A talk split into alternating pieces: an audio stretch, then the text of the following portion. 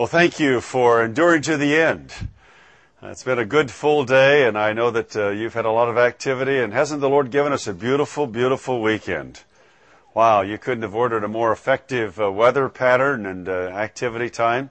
And I want to say a personal word of thanks to uh, Pastor Van for the privilege to share this time together.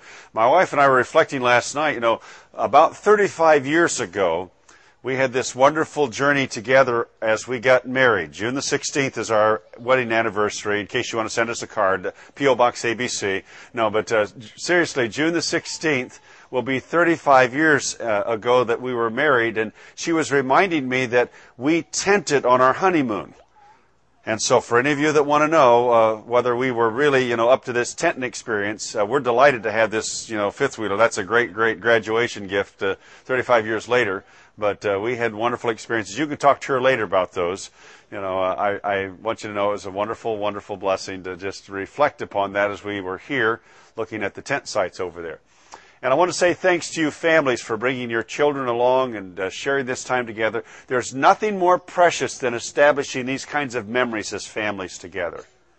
And I hope that in the midst of some of the inconvenience and some of their, you know, difficulties of, you know, maybe sleeping on these conditions or just the coming and the going, uh, please know that you are putting into their little minds and into their young minds and into their older minds as teenagers wonderful memories that I think are an important part of this process. And so I congratulate you as a church family for this kind of activity.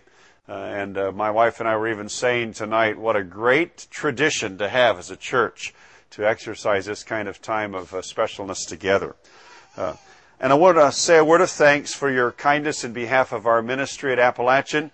Uh, we're looking forward to having Katrina down this fall, Lord willing, to sort of straighten out Matt and Amy. They're a problem. And uh, so uh, we need all the help we can get to manage those two. And looking for a stream of young people to follow them and be a great, great privilege to just be partners in an ongoing way together. And so God blesses you invest your uh, church family in that way. And then on a very, very personal and appropriate note, uh, I want to say that we'll be praying for you, Janet, uh, this week and for the ongoing work that uh, you and Deanna have and uh, God's blessing of just exchanging your lives in that way and your church family surrounding you. And uh, God bless you. We just are looking forward to hearing of God's good things through that time. We've talked about family this weekend. And two things are going to incite my pace tonight. One is some of you are cold. And secondly, it's getting dark. My sweetheart said to me, she said, if you can't see the whites of my eyes, it's too dark to be preaching. so honey, blink real big, would you? I love a mate who just keeps me straight. And uh, I do mean that with all my heart. But uh, we've talked about the makings of a family. Uh, we used Chloe, and did you get a taste of Chloe's dessert tonight? How many of you got a chance? Yeah, see, I wasn't wrong last night. You thought I was a lying preacher. But uh, she brought uh, three more pies tonight, and she especially, you know, she put out two. And Steve comes by and says, she put out two, there's one to go. And I'm sitting there without any because I went through the line first and it wasn't in the line when I started through the line. Remember what I do? I go through the line first and I get desserts. And so I saw the setup for the ice cream, and so I was preserving my, you know, tummy for that later. And then uh, he comes by and tells me she's got these. And and then here's the best part. Before she puts out the last one, Chloe comes over and says, "Did you get a piece of pie yet?" And I said, "No." And she says, "Okay." And she gets me a piece first before she puts out the last one. Three cheers for Chloe. I think she's worth a round of applause. I told her she's trying to work on her tuition expenses reduction at Appalachian Bible College is what she's trying to do. So, but it'd be a blessing to have the Lord lead that way too. But, you know, we talked about the makings of a family with the oldest family tree. Who's the oldest family tree? Tell me one more time. Abraham. Abraham. And we saw what God said about Abraham. I know him and he's gonna make his family do right. And I promise to bless him. Can I tell you, that's a great way to put the ingredients of your family together. Remember those four ingredients that we talked about. And then this morning, we talked about the mess of our world. And it's a mess. I'm not going to try and downplay that. We sit here in the seclusion of this wonderful setting and we have these wonderful people around us and, and it's a great place to sort of forget the world. But can I tell you, whether it's tomorrow or the next day, sometime soon, you're going to run headlong into the mess of this world. And can I tell you, when you do, there's hope. We saw that the, the family that had to survive in the worst mess ever was whose family? Whose? Noah. And Noah was able to do it. And you can too. And the, and the important thing I want you to catch that I sort of rushed at the end was you need to rely upon God. Walk with God. Can I tell you, if you walk with God, you'll always have a wonderful, wonderful family and life. Because you see, where God walks, even though sometimes it's through trials, sometimes it's through struggles, when you have a with God experience, can I tell you, you have a wonderful way to face the mess of the world around you. And so be a Noah. Face the mess of the family in this world.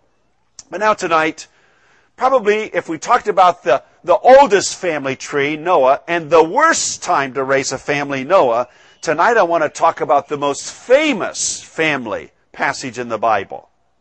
If you were to say, what's the most famous passage, and, and I think I have some validation for this, you know, for example, what family plaque is, is probably produced more than any other family plaque about family? As for me and my house, we'll serve the Lord. Joshua. And that's where we're going tonight. So turn there before it gets dark and my wife blinks her eyes and I gotta stop.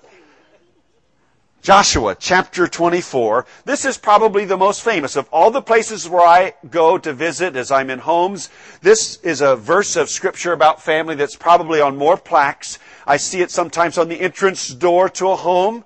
As for me and my house will serve the Lord.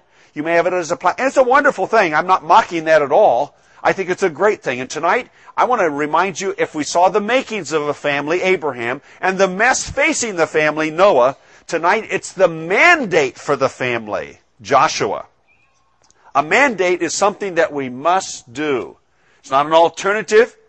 You know, that patriotic program that the children put on so marvelously gave some reminders of some patriotic moments where there were forefathers who had mandates that said, I've got to do this. And aren't we glad they did for our country? You know this story is sort of a memorial service? This could be the first Memorial Day where we are. You see, Joshua had just finished with all of his soldier buddies conquering the land.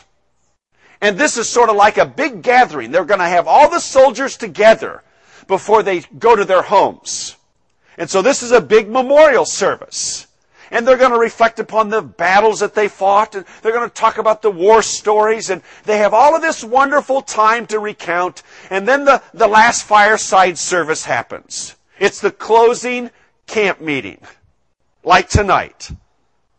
I don't know what the temperature was like. I don't know how dark it was. I don't know if Joshua's eyes said, or wife said, as long as you can see the whites of my eyes, you can keep talking. I don't know if he said that, or she said that, whatever. But I do know this. It was like a, it was truly a, a bunch of soldiers that had gathered before they were going to go to their places to live with their families in the land they'd conquered. And this is the final address that Joshua says, now buddies, I want you to remember something when you leave and go to your homes. Little did he know that night or that day that he was putting together the mandate that centuries later would still be the ongoing challenge and opportunity for our families. It's the passage that you know, but would you just follow verses 14 and 15? And tonight I want to just give you three guidelines to make sure we do our mandate. These three guidelines we'll see from verses 14 and 15, and I promise you, you'll see it before dark, okay? Now therefore, fear the Lord and serve him in sincerity and in truth, and put away the gods which your fathers served on the other side of the river and in Egypt, and serve ye the Lord. And if it seem evil unto you, unto you to serve the Lord, choose you this day whom you will serve, whether the gods which your fathers served that were on the other side of the river, or the gods of the Amorites in whose land ye dwell. But as for me and my house, we will serve the Lord. Three guidelines, very briefly tonight, to accomplish our mandate. First one is, we see, if you will, in verse 14, it's the practicing of our mandate. In order to have this mandate, it must be practiced. And there are three ways that we're going to practice it. First, we're going to practice it by demonstrating that we have a sense of God's presence. Fear the Lord. Can I tell you unashamedly? If every one of us would leave tonight and we went to our own individual homes and we remembered that God saw us the whole time, you know what? There'd be some differences in homes tonight. Not because I'm trying to make you bad people, but you know what? If we were aware consciously that God's always around us, guess what? We would live differently. We would act differently. We would shop differently. We would spend differently. We would look differently. We would listen differently. Oh, by the way, He is always around. And that's what Joshua said to his buddies. Listen, when you leave, fear the Lord be practicing the presence of God. That's the first thing. Sensitive to the presence of God. Practice it in maintaining this mandate. Not only the sensitivity to God, but look further. We need to make sure that we practice it by serving God. Serve Him in sincerity and truth. There are two thoughts about serving that are important in this passage. Sincerity is the, is, if you will, the attitude in which we do it. It's got to be genuine. When someone's sincere, we usually say there's someone that's for real. They're sincere. But then it's not just a matter of with the, the proper, as it were, conduct with, the, with sincerity, but it's got to have the proper content as well. Truth. I remember very vividly a teacher I had at Appalachian. His name's Mr. Bukema. Uncle B, we used to call him, or Uncle Cal, Mr. B. But he used to say there are people who are sincere, but sincerely wrong. You see, sincerity is okay. In our world today, we sort of have this idea that if people are sincere, then that means it's, it's good. It's possible to be sincere but wrong. But Joshua says, serve the Lord with sincerity. That's the conduct in which you do it. But in the truth also, according to the Word of God. So practicing the sensitivity to God, practicing the service to God, and then thirdly, practicing separation for God. Look at the last of verse 14. It says, Look, don't serve the gods that your father served on the other side of the river. You need to serve the Lord. You know, separation isn't a bad thing. Separation is a, is a proof that we're special. If I were to say, okay, I want the following people to help me, and I separate from this crowd, five people, and I say, I want you to come with me, and I'm going to, I'm to give you a thousand dollars as you come with me. I, I promise you, guess what? Separating you from the rest of them was not punishment. It was a wonderful privilege. Can I tell you, when God separates us from this world, He's not trying to torture us and say, I don't want you to have a good time. I want to keep you from having a good time. You know, sometimes we act like that. We act like separation is something that's robbing us of fun. No, God says, I know the best for you, so I'm separating you from that which is really not best even though you think it's what's best. You know why we think it's best? We're sinful critters. We have wrong kinds of desires. We don't think like God thinks. His ways are higher than ours. His ways are higher than ours. So when God says, no, don't go there. No, don't do that. It's not because He's trying to punish us or restrict us. It's because He says, I know what's best for you. And so, the mandate for the family is we need to practice it by being sensitive to God, by being serving of God, sincerely in truth, and being separated for God. That's the first guideline. Practicing. Practicing the mandate. Why don't you say that with me? Practicing the mandate. One more time. Practicing the mandate. It's work.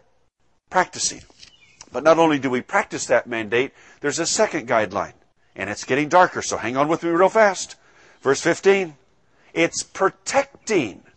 It's protecting the mandate. Now, protecting is something that I think you into, that you see in this passage is standing up for what's there. And there are three things we've got to protect against in this passage, real quickly. First, you got to protect against false family member or false uh, friends that you have around you. Look at it in verse 15. It says, "If it seem evil to you." Now, here's his army buddies that he's fought with, and he says to to them, "If you don't think it's right, guess what? I'm not going to do what you do."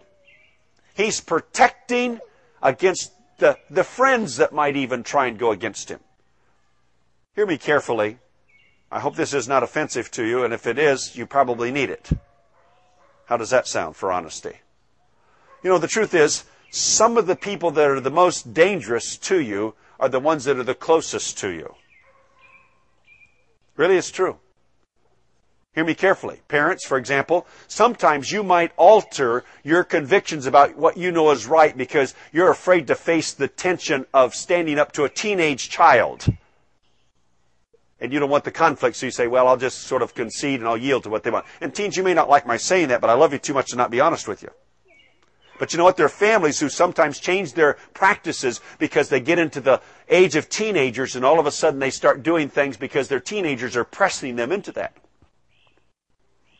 or, or you have this peer pressure around you of friends. You know what? God gives us this courage, and Joshua was this kind of guy. Says, I don't know about you guys, but I know what I'm going to do. And so we must have the sense of protecting it against friends who might distract us. Number two, we got to protect it against, and look what it says secondly, against false religions around us. And the Lord knows we are filled with all kinds of, of religious beliefs around us.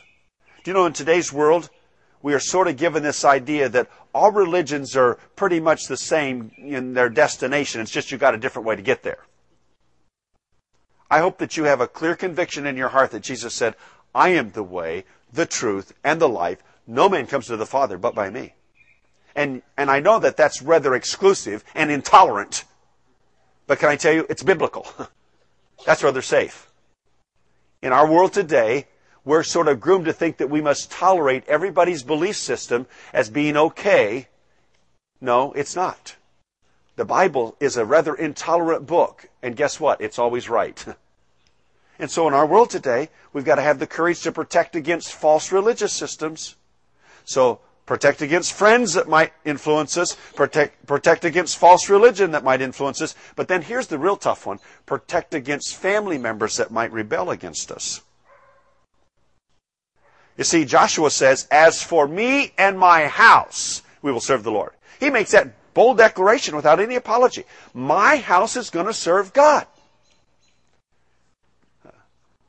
35 years ago, I was serving as a youth pastor in Elkhart, Indiana, Grace Bible Church.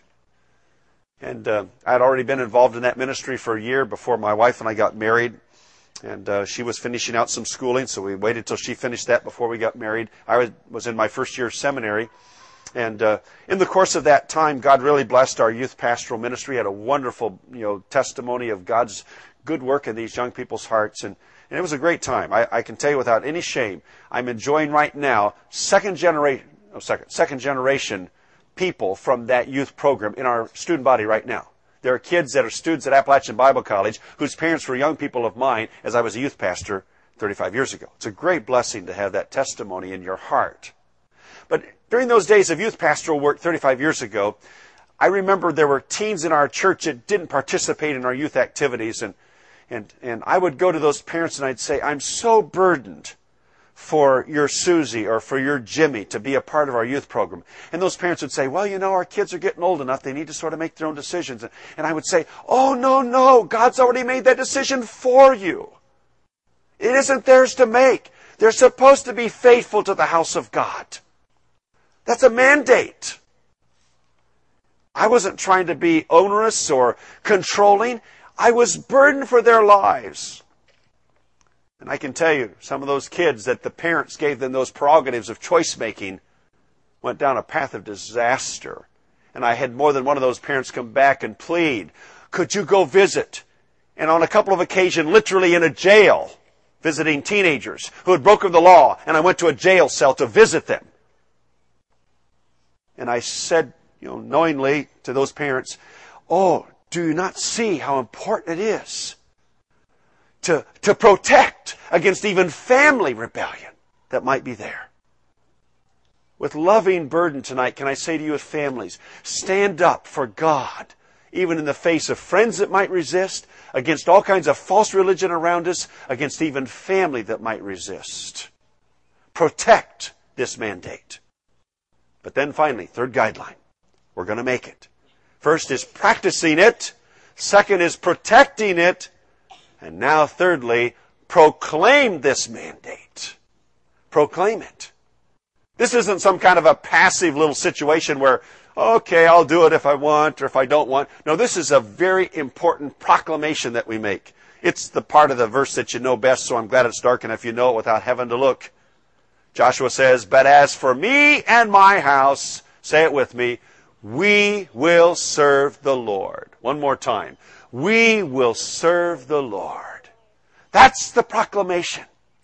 Note who's supposed to do it. It's the whole family. He didn't say, I will serve the Lord. He said, we will serve the Lord. Your whole family needs to be doing this. Proclaiming it. Not only is it a matter of we, that's who's supposed to proclaim, it's how we're proclaiming it. We will serve. Serve. You know, one of the greatest things you can do for your family is get them involved in activities of serving God. Uh, I, I hope this will be received in the spirit in which I give it. But you know, as your church grows, hear me carefully. As your church grows, one of the challenges that you face is keeping everybody involved in serving. Because you know what? It's easy to become a spectator. And there isn't any place in the Bible that says we're supposed to be spectator Christians. We live in a world of spectator. You sit at home and spectator TV. You know, you can scream and holler all you want at that game show or at that football game, but they don't hear you. You're a spectator. Or you go to an event, whether it's a literally a sports event, you know, we are spectators regularly. Lots of churches become spectators, even in the course of their ministry. Hear me carefully, but you have some churches that, the, you know, there'll be a few people up front that are participating and doing something, and everybody else is just sort of sitting there. Can I tell you, we ought to be serving, not just spectators. And so as your church grows, can I just tell you, work hard at making sure you don't become a spectator in your church. You know, when you need somebody else to help with next year's planning of this weekend, say, yes, maybe that's me. And those who take a break, you know, it's not for them to just goof off. I know they won't. Where are you, Richard? You know, probably up there doing something. Oh, there he is right at the back. You know, there, you know, God bless you. You've done a great job. Thank you for being here. I really mean that with all my heart. But the truth is, all of us should serve. So it's we, that's who serves. It's how we serve. And then it's whom we serve. We serve the Lord. It's not your pastor. It's not your parents if you're a kid. It's really not even your church. You know who you serve? You serve God. Wow. He risked his reputation on letting critters like us serve him. Isn't that amazing? Wow. If that doesn't light your fire, your wood's wet. That's what Ken Pritt says on our campus. you know. If that doesn't ignite your heart, you might want to check and see if you do have the spark of regeneration in your heart. Because it's a wonderful privilege to serve the Lord. And tonight, our mandate is, I will proclaim, I will indeed serve the Lord. Tonight, I hope you've seen these three guidelines for the mandate. Joshua gives to us. Practice it. Protect it. Proclaim it. I don't know if you know the little course or not, and it's not my prerogative to totally close. There's some announcements, but uh, do you know that little chorus? I will serve thee because I love thee. You have given life to me. I was nothing before you found me. You have given life to me. Heartaches, broken pieces, ruined lives are why you died on Calvary. Your touch was what I longed for. You have given life to me. Would you just join me in making that sort of our mutual pledged mandate response tonight? Yes, as for me and my house, we're going to serve the Lord. I will serve thee because I love thee. If you know it, sing it with me. I will serve thee because I love thee. You have given life to me. I was nothing before you found me. You have given life to me. Heartaches, broken pieces, ruined hearts are why you died on Calvary. Your touch was what I longed for. You have given life to me. I'd like you to do the following. Turn to the person next to you and see if you can see the whites of their eyes. I don't think you can, so it's time for me to be done. But what a blessing to serve. Don't forget the makings of your family. Abraham, the oldest family tree. The mess facing your family, you can with hope do it. Noah shows it. And the mandate for your family. Joshua says, say it with me. As for me and my house, we will serve the Lord. God bless you as you do it.